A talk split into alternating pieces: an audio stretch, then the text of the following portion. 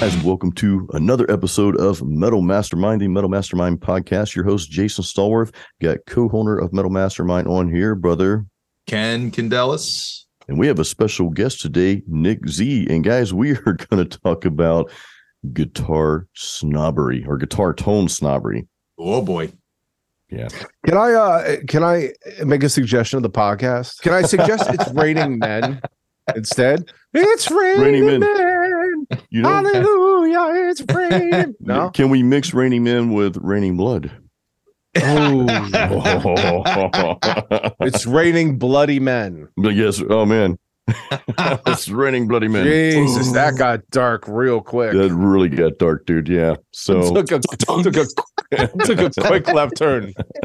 guys, well, welcome to the podcast. Jesus, Oh. we had to lighten the load a little bit. Nic Z lightened it's the load. too 'cause- early. Well, it's about to Too get really heavy. No pun intended. With Well, I'm whole- I'm all in the blood right now. It's you like are, man. totally in my space. Yeah, Ken, Yeah. Ken's Ken's background. He's got this reddish, like in Hades background. Pretty oh cool. yeah. That's man. all we need. I'm into it. But then you have the flower door too that just kind of offsets the whole thing. Yeah, right. I know. You know, you're like, Fun fact, actually. Uh, This is uh, metal. oh, there's some flowers. Yeah, fun pretty fact, metal. actually, uh, Elizabeth actually uh, painted that door. She's Oh, cool, she's an man. artist herself. cool. Yeah, Oh, this beautiful. is. Thank you, thank you, thank you. Uh, so let's talk about let's talk about this uh yes and we will uh what what about guitar snobbery what makes somebody a snob on guitar Oh, I don't play anything other than uh analog JP. Blah, blah, blah, blah, blah, blah. Have you uh that's interesting that you're using an E minor diminished chord there. Uh to me, I, I would have used the F7 blah, blah, blah, blah. I mean that's just that's just that's a snobby ponytail theory guy, but you know. yeah i mean there's so much in guitar that we have freedom to express ourselves with right so i think at what point do we get to a point where it's just a little bit too much for what needs to happen? I think sometimes as musicians we overthink a lot of things. And when we're getting to something like guitar tone this is definitely one of those out of many different things that we can be overthinking about. Uh, but how much then jason maybe this is a perfect question for you is like how much does a guitarist need to really focus on the perfect tone That's a very good question. I mean, from my perspective, um, I I don't want to say I don't worry about tone so much, but I I, I kind of don't. There's there's there's like a kind of a static EQ setting I use on my amps and amp sims, and it seems to be the same across the board, no matter what I'm using. That's just what I like. Uh, to me, if I can't use an amp sim or amp and quickly dial in what I like to hear, uh, I'm not going to use that. Fortunately, there are plenty of amplifiers. My EVH, for one, the EL34 tube version, uh, the amp sims. I love Positive Grids BIAS FX. I use their their triple tread plate, I believe, uh, their Mesa sim, along with their Celestion speakers, and there's several others. Nic, I know you use Neural DSP on some, but uh, uh, I'm not really like I said. If if I can't use my typical settings and hear something I like, I'm on to the next. Fortunately, I've really, I really don't come across that problem. My quick tip for guitar players is I record two rhythm tracks, hard pan them each. The second guitar sometimes does something a little different, so that way you've got you know you've got really a nice mix in there, a nice blend. And what I love about, and we're kind of getting off tone, we'll we'll get back on that. What I love about recording two guitar tracks and hard panning them is that second guitar, and no, you don't copy the guitar over because that does nothing but raise volume you record that second guitar track, you're not going to be perfect, right? It's not going to perfectly match, which I love imperfections. Those little nuances will be captured. To me, my opinion, that makes the music a little bit more lively. You don't want to be like completely off, obviously. You got to re record it at that point, but you're going to have those slight nuances. And in my lead tracks up the middle, anything cleaner ambience up the middle. So I, I guess I don't focus on tone as, as much because I kind of know what I like already. So I, I just dial that in and go with it. Okay, so I have a follow up question to that because I think a lot of guitarists identify their personality, you know, or their persona with guitar tone. right? So it's just, oh, you know, this is my sound, right? That's kind of like what a lot of people say. And and Nic, I want to ask you this: when somebody comes to, you know, even a session or even a live show or whatever it, it might be, how much do we have to deviate from the concept of, oh, this is like your tone versus this is what the song needs? Oh, oh God! Here we go. Uh, Drop the hammer on that one, Yeah, you know. drop it down. Oh. Make it painful. Hold on, because here comes the hate mail. Um, I deal with this almost every session. Almost every session, I deal with this. Like I, you know, I talked about last time I was here. We, you know, talked about people wanting to go analog versus wanting to go DI and doing Sims and stuff like that. And um, I, I have to have the hard conversations with people about expectations, about like you know what you're used to listening to, what you think is important. Um, what's what's you know mixing wise like what's in the front? What are you actually hearing? Sometimes you know I'll, I'll ask a band i'll be like all right what's your favorite song? And then i'll play it for him and i'll show him the guitar player in specific. I'll, I'll show him how pushed back his guitar is. I'll like do you can you hear how far behind the vocals that is? And he goes yeah but it's still there. I'm like yeah no it's there but it's it's really you hear how far behind the drums and the vocals it is? Like you hear priority wise like how deprioritized it is and he gets all butthurt about it and i'm like dude it's really important it's really really important to have that guitar sound that saturated sound but uh it, it- like in the grand scheme of things it's a it's a layer instrument you know it's a it's a uh it's it takes up space Oh, a lot of Mhm. space. It's like a You- you- full you know bandwidth I mean? type of instrument. Well, it, when when you're dealing with distorted guitars, yeah, it's like it's it- it's such a hard conversation to have because people do get so fucking attached to their tone and like I I, I don't know, like I I appreciate that, I I really do, but there's also the the huge conversation which is what is it that you're trying to do? And can we get realistic about what it is that you're trying to do? Like first of all you're playing the guitar Second of all, you're playing it through an amp. Third of all, you're playing distortion. Fourth of all, you have drums, bass, guitars, vocals, maybe keys. If you're lucky, I'll, I'll get a key or, whatever. But this idea that like like you have to embrace that you are in a metal band or a rock band or whatever. Everyone wants to think that they're breaking the mold, that they're so outside of, oh man, we don't sound like that, man. It's like so many bands that that, that I hear and I'm like, you know, what do you guys sound like? And they're like, oh man, we don't like to label or, label ourselves like anything. Uh, you know, I, I feel like we, you know, we we sound, you know, we have a little bit of like tool influence, but you know, then we, you know, real heavy, uh, you know, like Meshuggah and then blah blah. And they start naming off these bands, and you listen to them, and I'm like, oh, okay, so you guys sound like you know every other band from 2001 to 2009. You could have just said that. You know what I mean? And it's like it, it's it's it's hard to get objectivity. It's it, it- it's really really difficult, and I think it's you know it's it's like the old adage like know thyself, Mhm. know thyself. Like if you can detach yourself and know what kind of band you are, you're gonna save yourself so much time. Because if you just go, hey, listen, man, we're a fucking metal band. We want to be heavy. We want to sound good. Like if you like and like we talked about last time, like macro micro.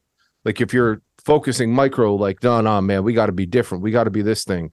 Blah, blah, blah, blah, blah, blah. And if you pull it way out, like why can't we just be a good metal band that people enjoy mm-hmm. listening to? You know what I mean? Do we have to be so different? Because it, don't get me started on it. Because I'll fucking, eh, it, bro. If you have all of those things, you're not different. If you have a guitar in your band, you're not different. Right. You know what I mean? If you have drums in your band, you're you're not different.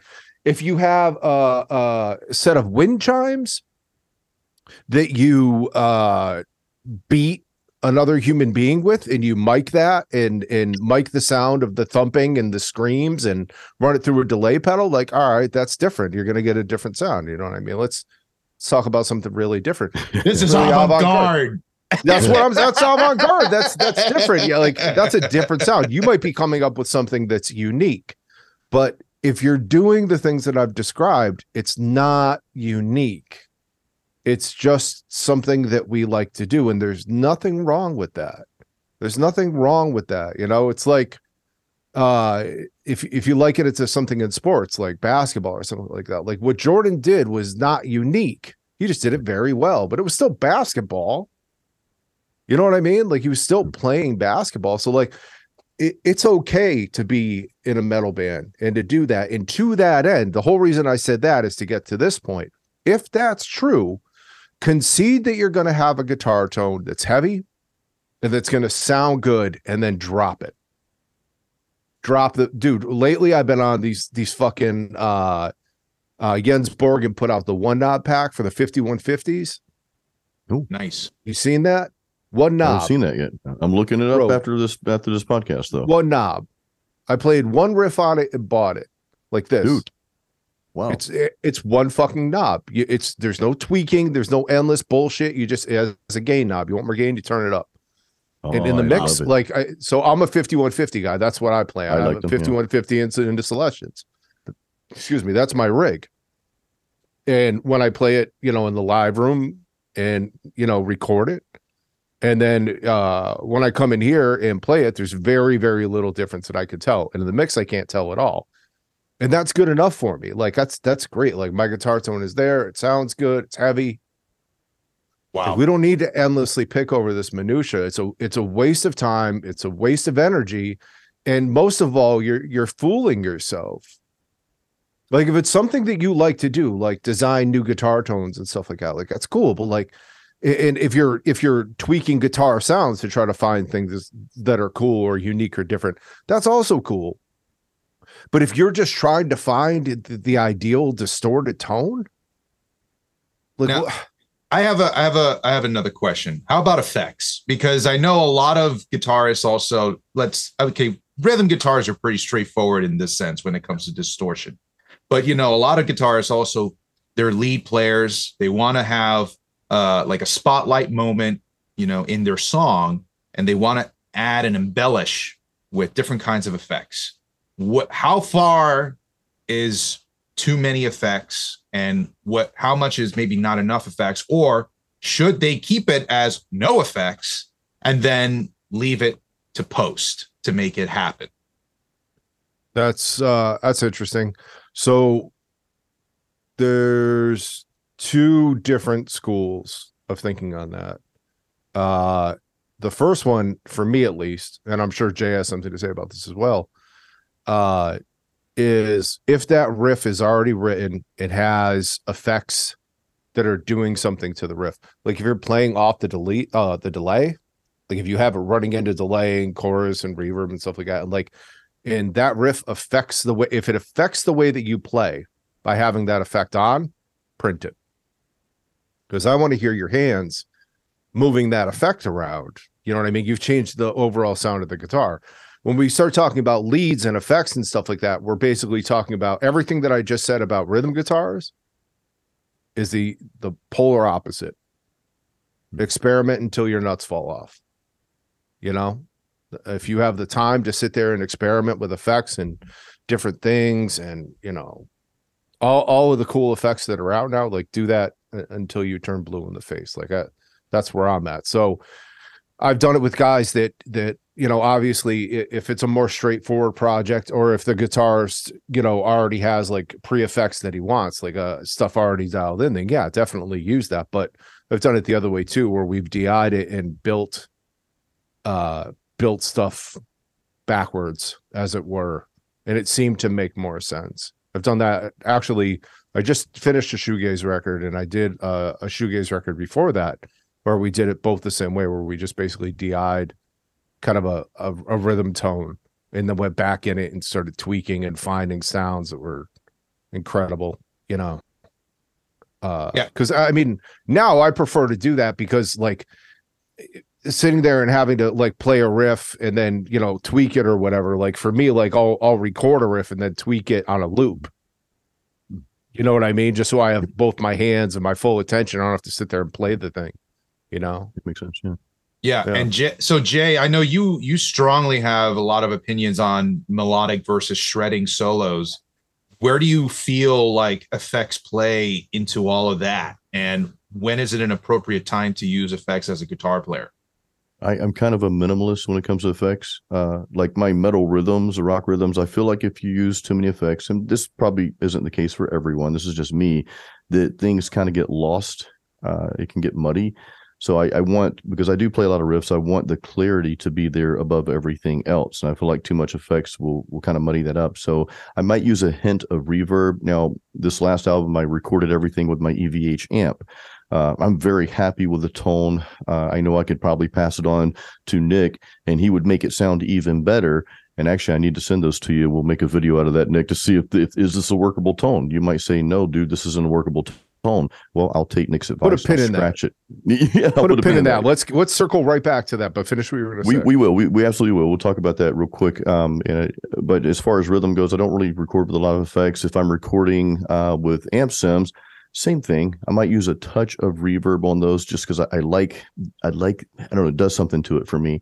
Uh, although you, you probably can't really tell when you listen to the overall mix. But to Nic's point about the performance, if playing with a certain effect is going to help you perform a little bit better, go with it. The thing about plugins is I can turn the reverb off after the fact, you know. Uh, leads real quick. I only like to add a little bit more mids I might move the mic closer to the cone of the speaker so that it can cut through the mix, you know, because if you've got the same exact tone as a rhythm, sometimes, you know, the, the lead notes can get lost if you're playing lower lead notes. Uh, and the other thing, I do like delay on my leads, but Nic, you know, we're talking earlier, uh, you know, pre or post, um, you know, recording with an amp, a lot of times I'll put the delay plug-in on on the track so I can hear it in my headphones because that sure. when I'm playing guitar solos, that delay does impact the way I play. So right. I like to hear, and of course, plugins I've got the delay on, and oftentimes I'll leave it on. I've I've toyed around with the idea of like recording with a delay pedal and just you know what okay i know it's printed already unless i were to use the di of course but if i just recorded the amp I, know it's there, and I'll just have to be happy with that, or or do it over again. You know, I'm always okay Something doing things over. That. So, uh, but anyway, yeah, let's let's. You, you, said put a pin in the one part. We're talking about the rhythm guitars. Um, yeah. So, as far as fitting your guitar into the mix goes, uh, so it's interesting too because I I just had this conversation um, with my band. Uh, the band I'm in now, which is an old man band. I love it, dude. as, as it were. Um, yes. you know, hey, listen, I love it uh, I'm gonna I'm gonna be in bands until my I can't play anymore. You know what I mean? Like I, Good. I enjoy playing Good. music. It's it's my life. So nothing like it. I have a, a, little band and we've been writing and stuff like that. And my other guitar player is a, a real guitar head guy. Um, you know, like we were talking last time, like he came up on Metallica and he hmm. he writes one guitar part. I write I write for two guitars. He writes for one guitar. So he's very notey and very shreddy and like there's not a lot of room in what, what he does. I write uh one guitar does one thing, one guitar does the other thing. Um, but anyway, uh we were we were jamming this past weekend and uh we were talking about tone and he's like, I don't know, man, your tone's just fucking it sounds so dark and blah blah blah blah blah. And I'm like, right on. I'm like, what do you, you know, like what are you missing in it? So I went over to the presence knob on the 5150 and turned it up and I'm like, is it this? Mm. And he's like, Yeah. He's like, There it is. That's the tone, man. That's that's what, what the fuck I've been missing. That's what's up. And I'm like, okay, I would immediately cut that. Out of the reason that's not in the mix now is because that presence region, that three to four K, mm-hmm. is is like, you know, that that gets cut pretty quickly in in mixing. You know what I mean? Like I don't I don't like that in my mixes. That's where the vocals go. So super important point, dude. Man, super. You know what I mean? Like yeah. I, I, I like I like mids in my guitar. Like they don't sound. It doesn't sound uh, you know fantastic when you're just sitting there playing it by yourself, but in a mm-hmm. mix, it sounds incredible. And I'm a big picture guy, so he had me turn up the presence and I turned up the presence and blah blah blah. And I'm sure it sounds good. And I'm sure the next time that we play, it's just going to sound like a hot mess.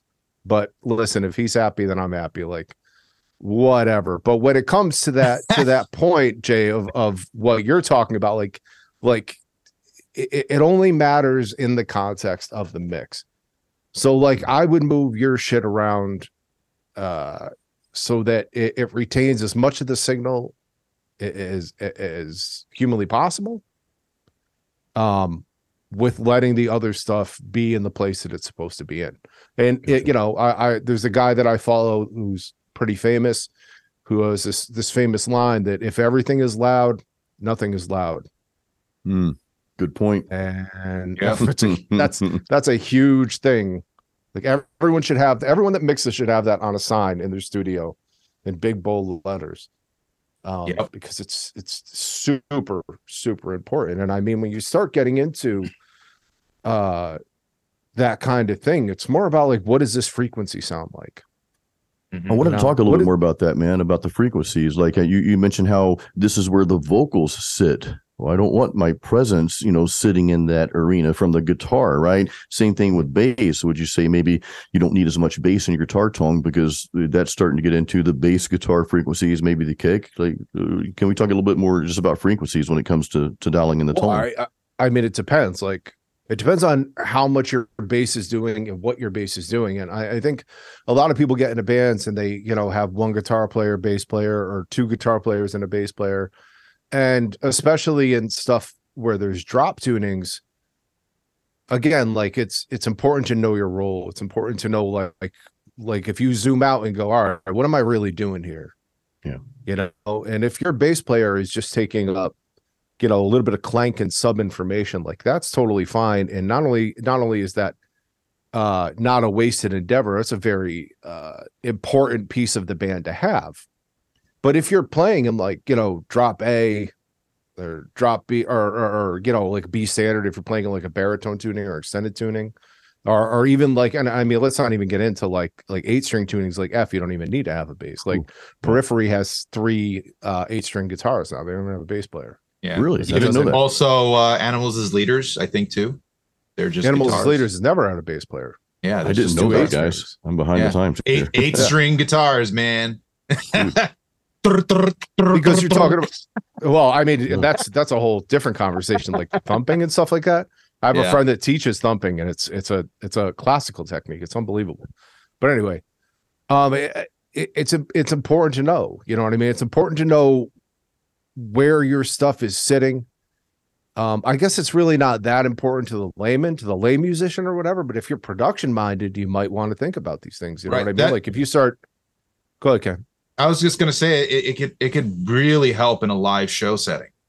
You know, Oh, just God. having that awareness because now Yeah. you're because how many live shows do we go to, right? And and the sound sucks, right? And it's like part Well- of that can be also something that can be contributed by the musician to make it easier because sometimes you know you get to a venue uh, let's say they don't have a lot but they have maybe just like a mackie board and a mackie Mhm. can do something but it's not like as powerful as a digital board where they can do surgical moves and on top of that you have like limited time to do things like that so if you Right. come in with a little bit more of a okay let me make this a little bit easier for a mixer to make my live show sound better now you're getting off to a better head start, right? You're already cutting down some time on what it takes to get your mix in the live room to sound great.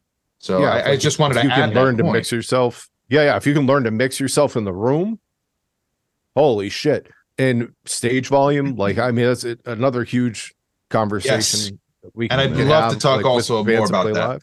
because there's there's always been an argument about oh you know well we need to have the guitar cabinet super loud because that's how we get all this saturation tone uh which you know definitely is a thing you know drive not. compression from from the woofer itself but that All you to have be- to do is get the the tone loud enough to drive the speaker. Anything Right. beyond that is nonsense. wow okay so tell me more It's about to know. that Yeah, let's talk about that, man. Yeah. because if you want peak guitar tone, if you want to know where your guitar tone hits the the the apex, it's when it starts driving the speaker. Just loud enough to drive the speaker and you're done. After that, all you're hearing is uh like it's the same concept of like when you're mixing and you make something louder, does it sound better? Mhm. You know what I mean? Like if if you have mix A and it's at one volume and mix B is at a louder volume, and you say, all right, which one sounds better to the layman, and you play the louder one, they're going to go that one because it's louder. You know what I Mhm. mean? Or if it has more right? treble in it, it's the same exact thing. Like it's you're fooling yourself by increasing uh perceived volume. When you turn up the amplitude, that's what happens. So All you have to do is get it to drive the speaker. If the speaker is moving, if that woofer is moving, like you said, mm-hmm. the end. my my my my qu- more my thought process on this is coming a little bit more from let's say microphones because Mhm. at a certain point microphones will distort and there's actually for for for the amount of flex that a microphone can do uh there's also like a, a limit to how accurate that representation ends up being inside the signal which i think they call intermodulation distortion so I'm wondering if it's the same thing with when it comes to like a speaker. So if we have that, let's say it's it's pushing too much, right? Does it start acting more like it's being ultra limited in that case, and it's not even a, a good tone to even try and go for? Because now Oh, you're that, that's more of a gain thing than a volume thing. Like, uh, you know, once you have your gain dialed in, like once you have your tone dialed in or whatever, like turning it up. The point I'm making is that turning it up past a certain point isn't going to do anything to your tone. yeah, Now, if you're That's playing a, point. VFW and they have a very small PA, turn your amps up. you know what I mean? If you're playing uh some venue that that's you know a thousand, you know, five thousand uh seat venue or whatever, turn your amp down.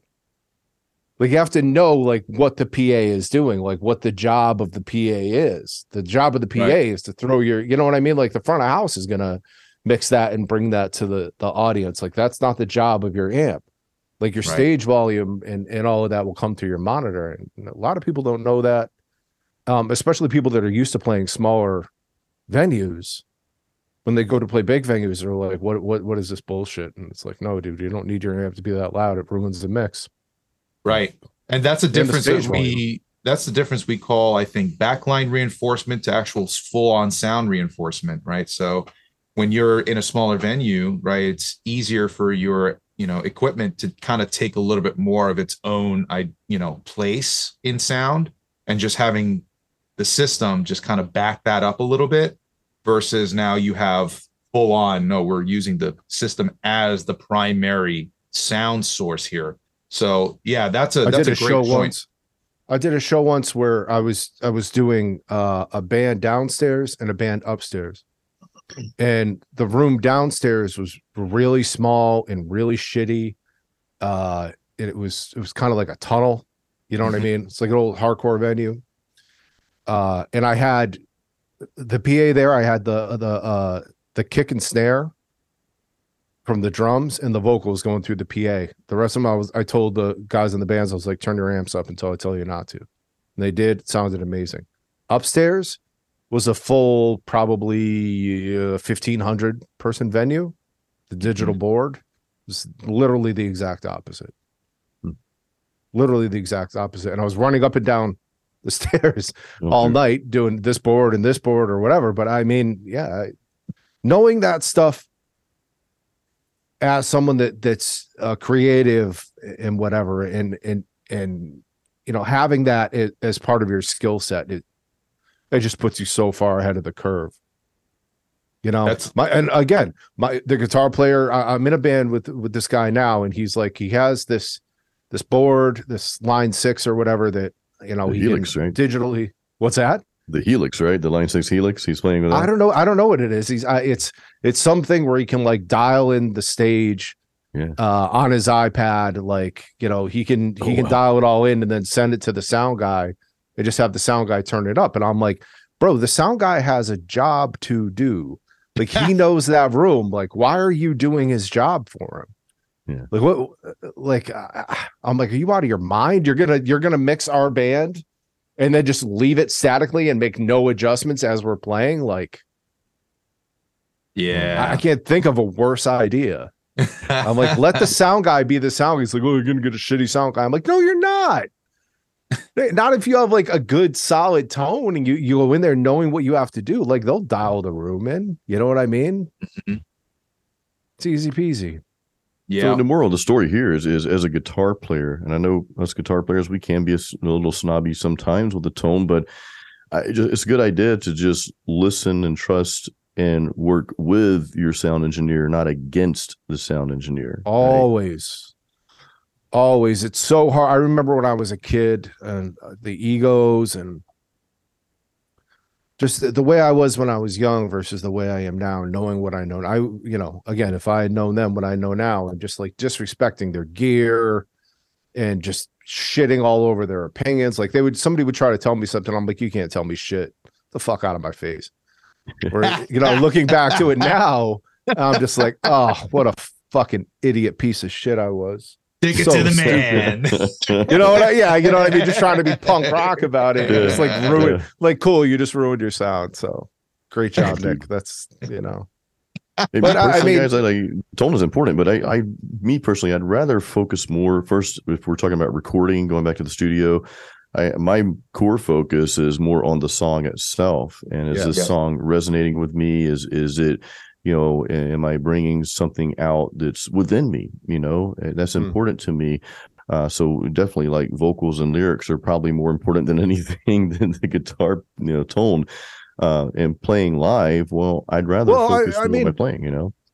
I, I don't I don't want to I feel like we're we're bashing the shit out of guitar players right now and I I, I, A little I bit, don't know. want to pretend what's what'd you say a little bit, you know, it's okay though. well but this is the thing is that like guitar players are super super super fucking important and I mean obviously it's it's the the most talked about thing for a reason sure. and it's not to say that what you're doing isn't important or that tone isn't important it's just it's only important up to a point Up to a certain point, right? To me at least you know what i mean? Like i'm not going to sit here and pretend like tone isn't king. Like tone is king dude. We gotta the, the better your tone you know? But Yeah.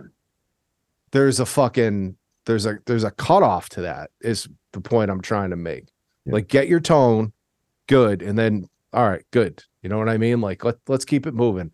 Like that that 1 db of of treble that you added is not you know in in a in a studio setting it's it's totally moot but live it's it's almost just as moot you know what i mean like yeah. So Now, don't so overanalyze, don't overanalyze, don't overthink your tone. Get it to a good Right. point, and But- then okay, let's go with that.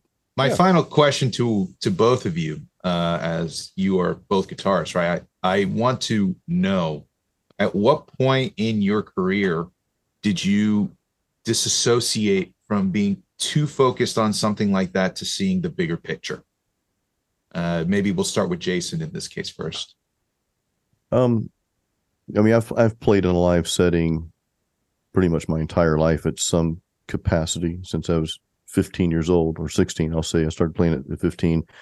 Uh, played with bands, played in a lot of churches, played a lot of solo acts, all that good stuff. Um, back in the day, I was dead set on playing through my Digitech RP10 processor. I ran it through a Peavey Bandit amp 212, and then later I got a crate uh, full stack, I believe it was. I don't remember the model, but it was a 120 watt solid state stack. But I, I ran my Digitech through those clean channels.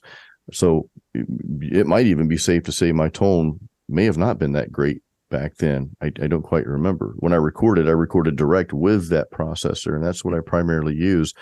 Uh, but it was the sound that I liked. So I was pretty picky about that.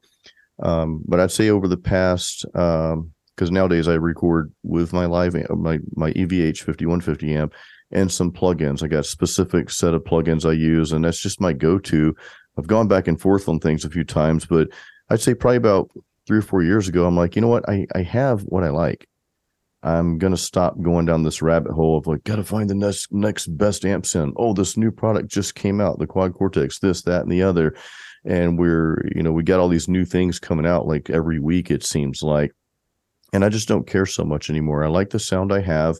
I, I might switch to something else. I won't necessarily call that an upgrade. It'll just me be doing something different for the sake of doing something different. You know, if if uh, you know I'm playing solo acts right now, I play those solo acts acoustic, a little bit electric, mainly through the Pod Go Line Six Pod Go. Is it the absolute best tone? Or guitar player is going to come out? It's like, oh, oh, I love your tone. Probably not.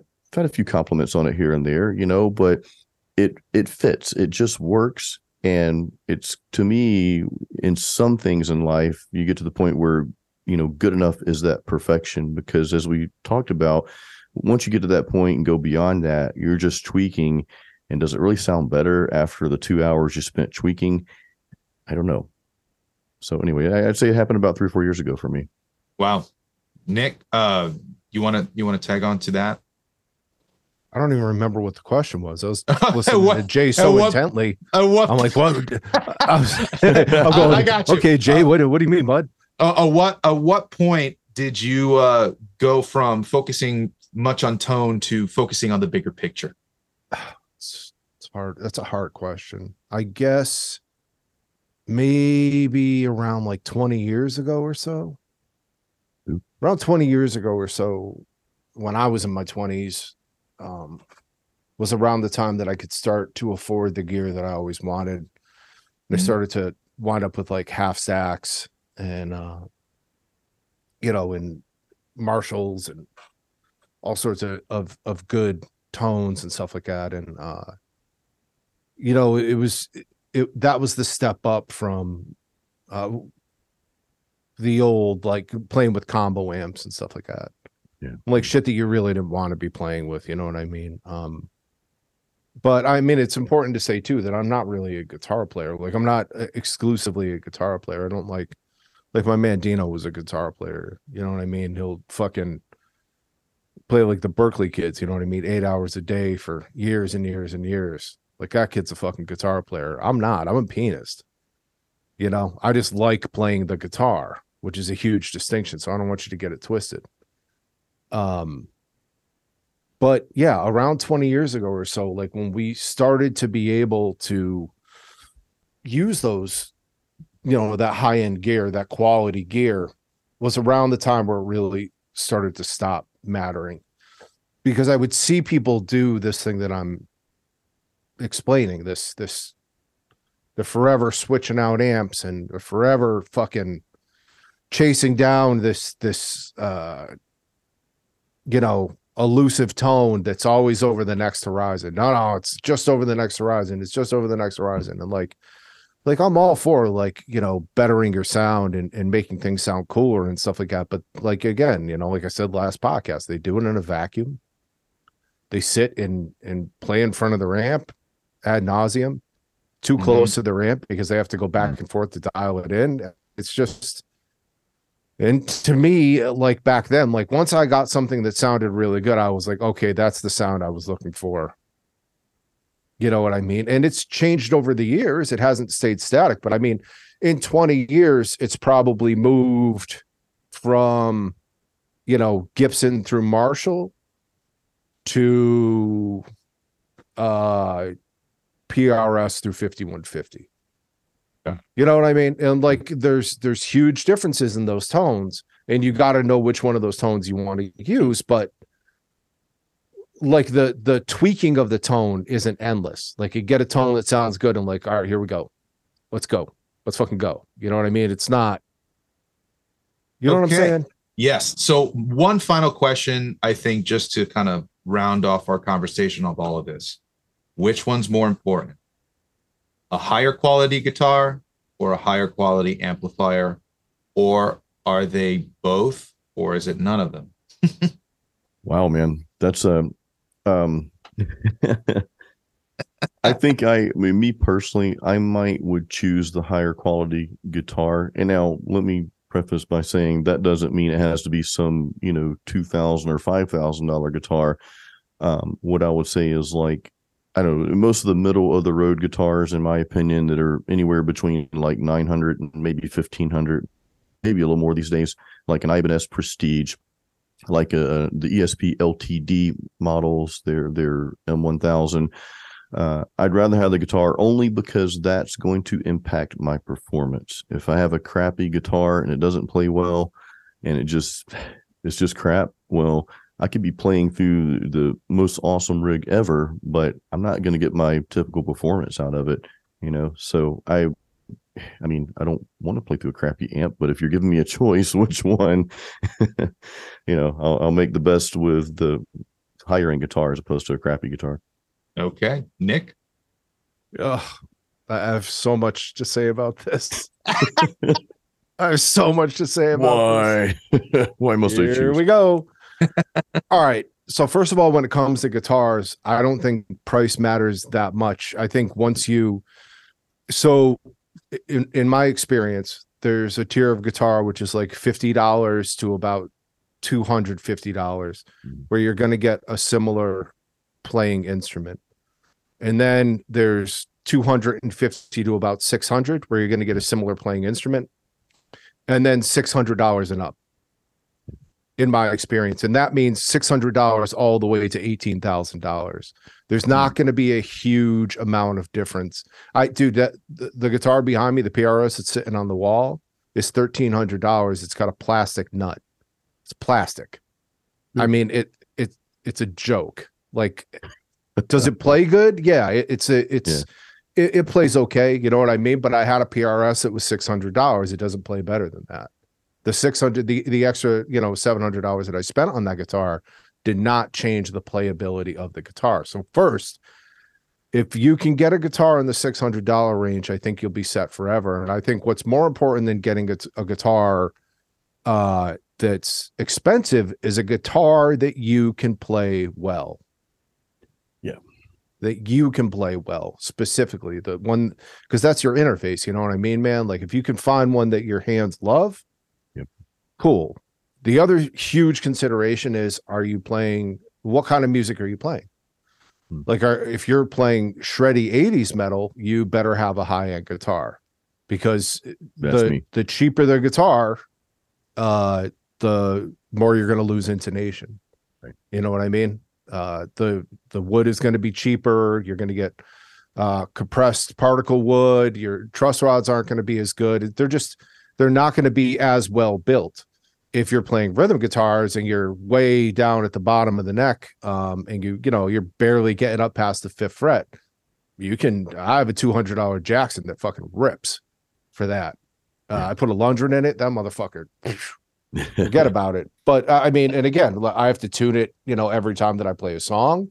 Yeah. Because it's it's not well built in that way. So I'm, you know, I would lose that. Uh and as far as amps go, like if if you like the way the tone sounds, that's all that matters. You know what I mean? Like if if if you're happy with it, like I said, like once you get to that level of gear where you can get like a, a good half stack with Celestions or Sheffields and like buy an amp that you like, like a nice head or whatever, or even now like a nice processor like uh the quad cortex or like the helix or, or something like that. Like if you can get something like that and get a good sounding tone that you like, that's all, all that matters. So like I, you know, I skirted the question by trying to explain away my answer. and the the we still answer didn't get is an answer, Nic. well, the answer is what's your priority?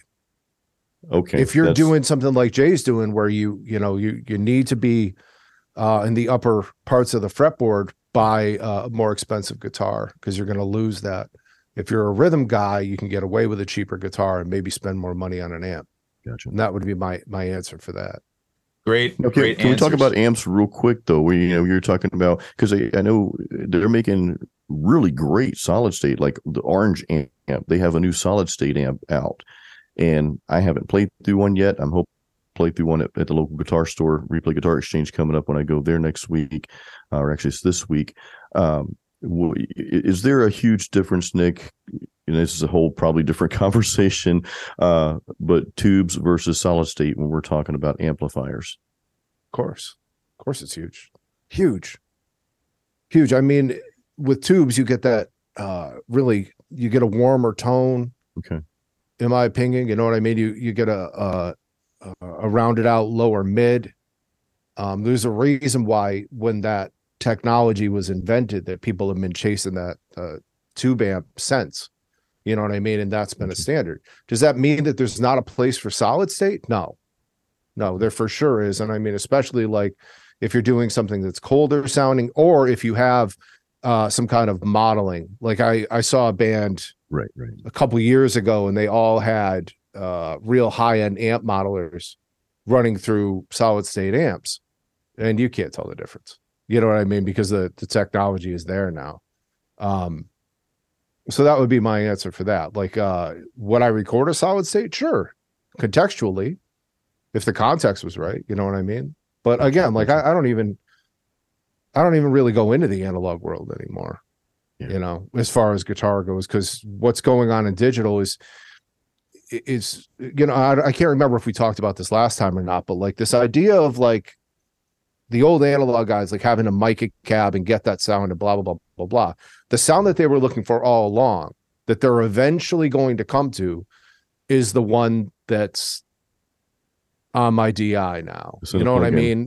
Yeah, Yeah, we talk- I- uh, the the fucking the default sounds that come with like most of these plugins are what these analog guys were looking for all the time, and if they could hear it, they would lose their mind.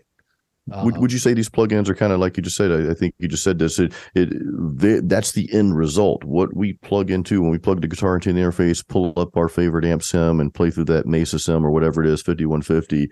That's the end result that the, that we were looking for recording that tube amp, right?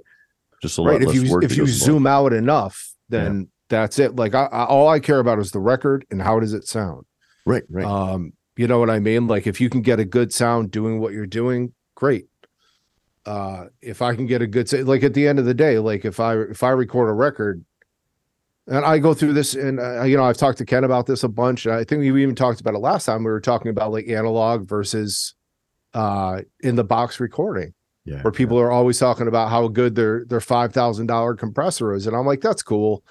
Do, and does anyone notice it on the record? Are people like, holy shit, man, that's incredible? Like, how did you get that sound? He said, well, I can only get the sound with this compressor versus the guy that works in the box that has an you know an equally good sounding record. Wow. Like nobody gives a fuck outside of us. Right. It's just to sell gear, dude. At the end of the day, like if it sounds good, it is good. So that brings up another point, you know, and, and maybe this is for all you guitar players listening out there. And and it's hard for us to adapt new things and, and change sometimes. I, I get that, totally get that. I, I've had many flaws in my thinking over the years as a musician in other areas too. But you have to ask yourself at the end of the day, am I writing a record for just musicians and guitar players so they can say, oh, what a great tone. How'd you get that tone? Or are you writing a record for people that like that style of music? I think there's a, a little bit different mindset that goes on there. Yeah, Well, that's a whole rabbit hole of a conversations and musicians playing to musicians. Right, right. Yeah. Some great memes about that. But I mean, that's that's been a thing. Uh, We've been playing for other musicians our whole lives, but uh, you know, it's so funny when another musician walks in the room, the way you're playing changes. Oh man, You yeah. know, but I You're mean that you know, behavior. like like we were we were talking about before the podcast, Jay, about you know expectations and you know managing before you even go into the situation that you're going into having a vanishing point that's way way down you know obviously in the distance of again know thyself. What are you writing for? What's the what's the purpose? What's the purpose of this record you're writing? Is it is it music inside you that just needs to come out? You've always wanted to write? Like there's that's the best. You know that's the shit if if you're writing it to go on the radio that's fine but you know what i mean we have to have a conversation and Right. you know what i mean like all those things are really really important to consider i think so. Everything with intention. yes I like that. yes I like that a lot. at, at least uh you know some forethought into it whether or not it executes that way is another story but you know what i mean like if, Oh, if- if- you might you could have all the best intentions in the world and have it turn out like dog shit and vice versa you can go into it totally blind and come up with the most amazing thing ever but uh you know you know, back to the conversation of of you know working with your engineer and other professionals rather than working against them. Um, you know, I, I always tell myself I don't want to be my own weakest link. So Mm. if we're if we're in the studio and you know Nic were to say to me, "Hey man, I'm gonna," I, I would say, "Hey, you know what, Nic, just change the tone to whatever you think fits best. I'm just gonna play the music, and I'm gonna trust your judgment on that." you know, unless it's something I just completely don't like. But I really can't imagine that being the case with you because you you mix rock and metal music. So, you know, and and I think there's, and I'm not saying you have to take all of that, right? I mean, maybe there's something I, I might want to change, but again, work working with your sound engineer and the producer versus working, you know, against them. I think that's important, an important takeaway. Sure. And and again, it's it's the same concept as you know, getting that initial tone Yeah. and and then leaving it alone. You know what I mean? Like uh, I think in having the conversation of like, look, is this tone going to sound good in the mix? Like what are we what are we searching for in the mix and like there's all different levels of that. But yeah, I uh, that's one of the reasons that you try to find a producer who's like-minded. Like, and I mean, if you come in to do a metal record with me of any genre of metal, like I guarantee you, it's not going to sound like shit. Same thing with a rock record and, and stuff like that. You know what I mean? If you describe your vision to me, like we'll get it done. But uh, I'm all about healthy feedback. I'm not about uh nitpicking feedback Yeah. and nonsense. Like, like shut the fuck up. You know what I mean? Like, if you want to talk about the difference between like uh, the sound of a Marshall or an Orange or a 5150 or, or a Randall, you know what I mean? If you want to have those conversations and try a couple of those different amps out contextually, I am all fucking for that. If we're going to endlessly tweak knobs for five hours, like, no, we're not doing that. Like, No. you, you had a guitar sound five hours ago, man, and it fucking Right. ruled. And what are you doing? You know? Yeah. Learn learn to trust the process because the whole point of a sound engineer in that situation is to try to make it fit into the bigger picture. And you know, sometimes you have to just learn to let go. And and I mean, let's go. Let's circle it all the way back to the beginning of this this podcast and just know thyself. Mhm. You know what I mean? If you because and everyone that plays metal and everyone that's punk rock thinks that what they're doing is the most unique thing, and they have blinders on and stuff like that. And if you just just take a step back and go, "Nah, man, I'm just a metal band." You know what I mean? We're we're just a metal band. We're just a punk band. We're just a rock band. You know what I mean? And if you do that, then you can then understand that there's uh, an entire army of people that understand what you're trying to do and are there to help you. Like the sound guy, that guy, he's not an idiot. He's not going to fuck your shit up. You know what I mean? Like uh, with with some exceptions, I'm sure. Um, but like that guy knows the room, man. And if he's used to dialing in metal, like let him dial you in. He'll take care of you. You know what I mean? If you go to a producer who knows how to do these things, like trust him. Yeah. And Nic, you mentioned what bands, like you mentioned asking, well, well, what bands do you sound like? And they're like, whoa, no, we don't sound like anyone. We're original. I, I think it's important too. And yeah, your music's going to be original because you wrote it, but I think it is important to say, well, I'm, I am kind of going for this vibe here and here, maybe a mixture of that. That even goes, and this is another conversation for another day, but that even goes back to marketing. Ken, you and I were taught this in marketing that, you know, well, what do you sound like? This is how you develop your audience. My last record, Masterpiece, I said, hey, if you like Amon Amarth and you like Megadeth, because those those are two different styles, and that's kind of what this record sounded like. Well, th- those are the people that are probably going to like my album, right? That's that's kind of what mm-hmm. I was what I was going for. So I think it's important maybe to kind of associ- associate yourself with you know some bands that you're similar to because Yes. you, you want to get the right audience listening It- as well is- because It is certainly not an insult to your creativity. right, right. It's just a way to make your sound clear. it's communication Yeah.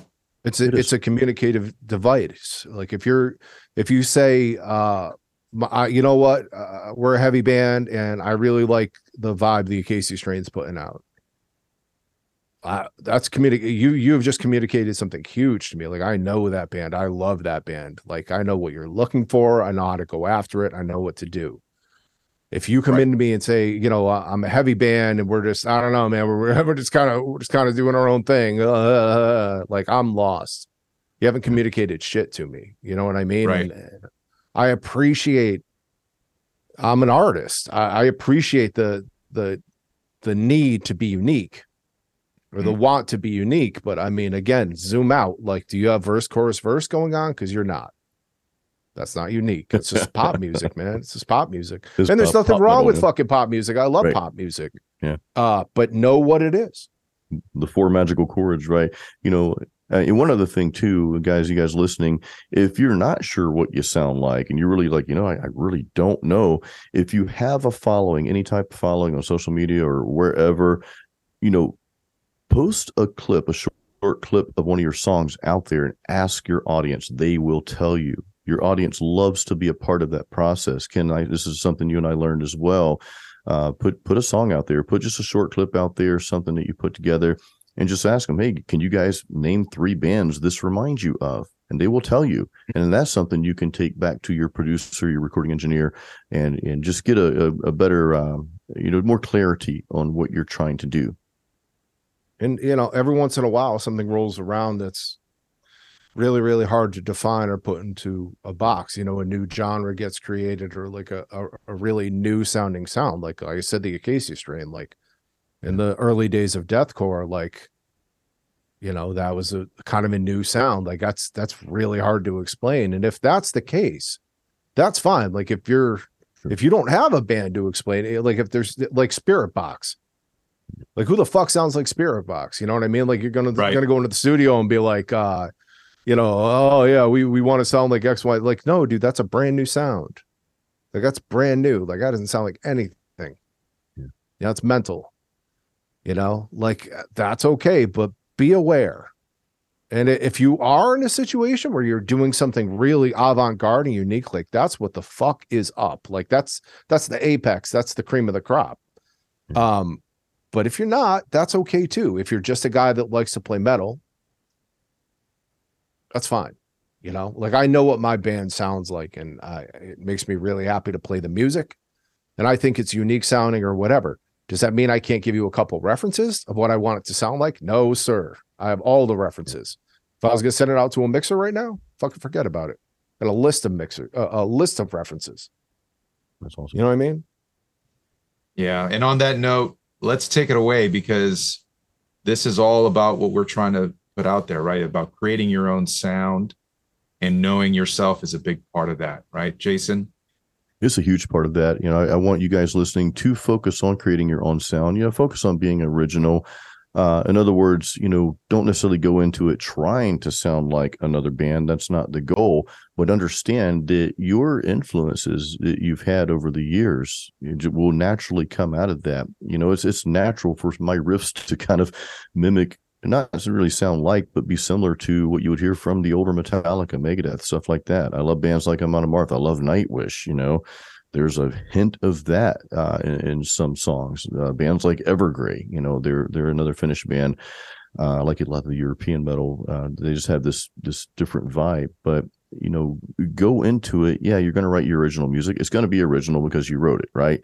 But to Nic's point, you're still going to have a verse and a chorus and so forth, right? You're going to have those elements in there. There's nothing wrong with that. And there's nothing wrong without being able to give references to what you sound like that's okay. That's actually a good thing. That means you have an audience because at the end of the day, you can make all the records you want and spend hours tweaking tone, but if no one's listening to your music, well, it goes back to that conversation, Nic, about, about you talking about are, are you making this just to have something out there? Say, yay, I did it for my friends, my five friends to listen to, or do you want to create something that's going to have some sort of movement in the market? So Well, and. And I think it's a really important thing to say. Uh, and I maybe should have said this before we even started, but I mean, being this harsh about guitars, um, being this, you know, this this super dickish about guitars, is about trying to maximize creativity, not minimize it.